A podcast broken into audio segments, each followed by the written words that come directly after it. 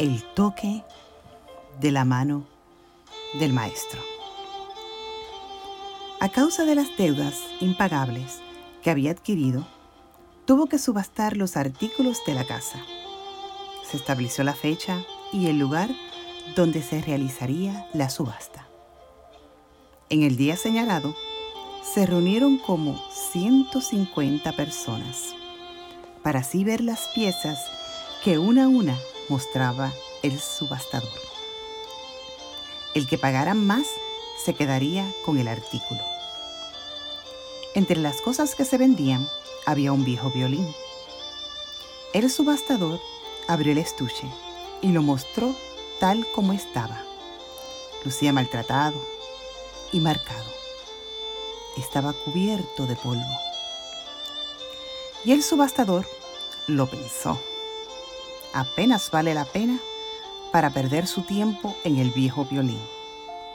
Pero lo sostuvo con una sonrisa. Un dólar. Un dólar. Oigo dos. Dos dólares. ¿Quién lo hace tres? Tres dólares. Tres dólares a la una. Tres dólares a las dos. Entre aquel grupo de personas se levantó un hombre de barba gris.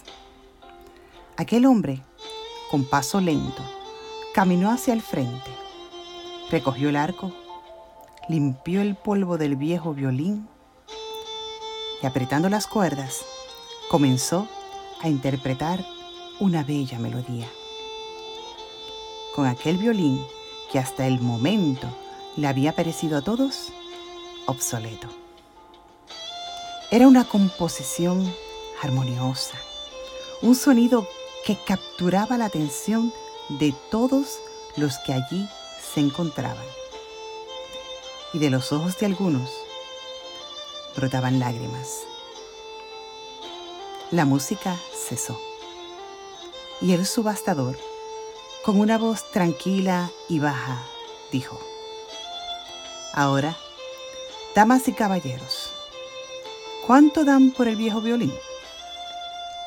Alguien rápidamente dijo, yo doy mil dólares. Otro dijo, yo doy dos mil. Y un tercero dijo, yo doy tres mil.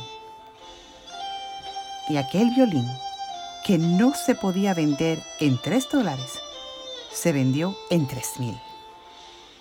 ¿Qué fue lo que cambió el valor del viejo violín? Fue el toque de la mano del maestro. Ese había sido el violín del anciano, dueño de la subasta, y fue él quien lo hizo sonar con tonos, melodías exquisitas que dejó a todos extasiados.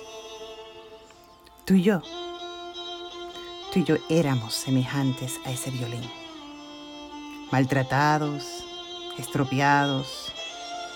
El pecado nos daña, nos afea, los golpes y las heridas producidas por el mundo nos opacan y hace que nos veamos mal. Los que nos miran no pueden ver que algo bueno podría salir de nosotros. Nadie se anima a pagar ni un centavo por nosotros. Hasta que, angustiados y sintiéndonos insignificantes, llega el Maestro Redentor y afina nuestra vida. Comienza a darle dirección para que marque los tiempos al compás armonioso de su voluntad y propósito. Él, Él nos coloca cada cuerda en su lugar, restaura nuestra vida y nos utiliza para producir una sinfonía grata, diferente, esperanzadora. El sonido es casi celestial. Es único y diferente. Nuestra vida comienza a interpretar y hacer eco de la gracia salvadora que Dios ha tenido con nosotros. Todo ante el toque de la mano del Maestro. Dios te bendiga.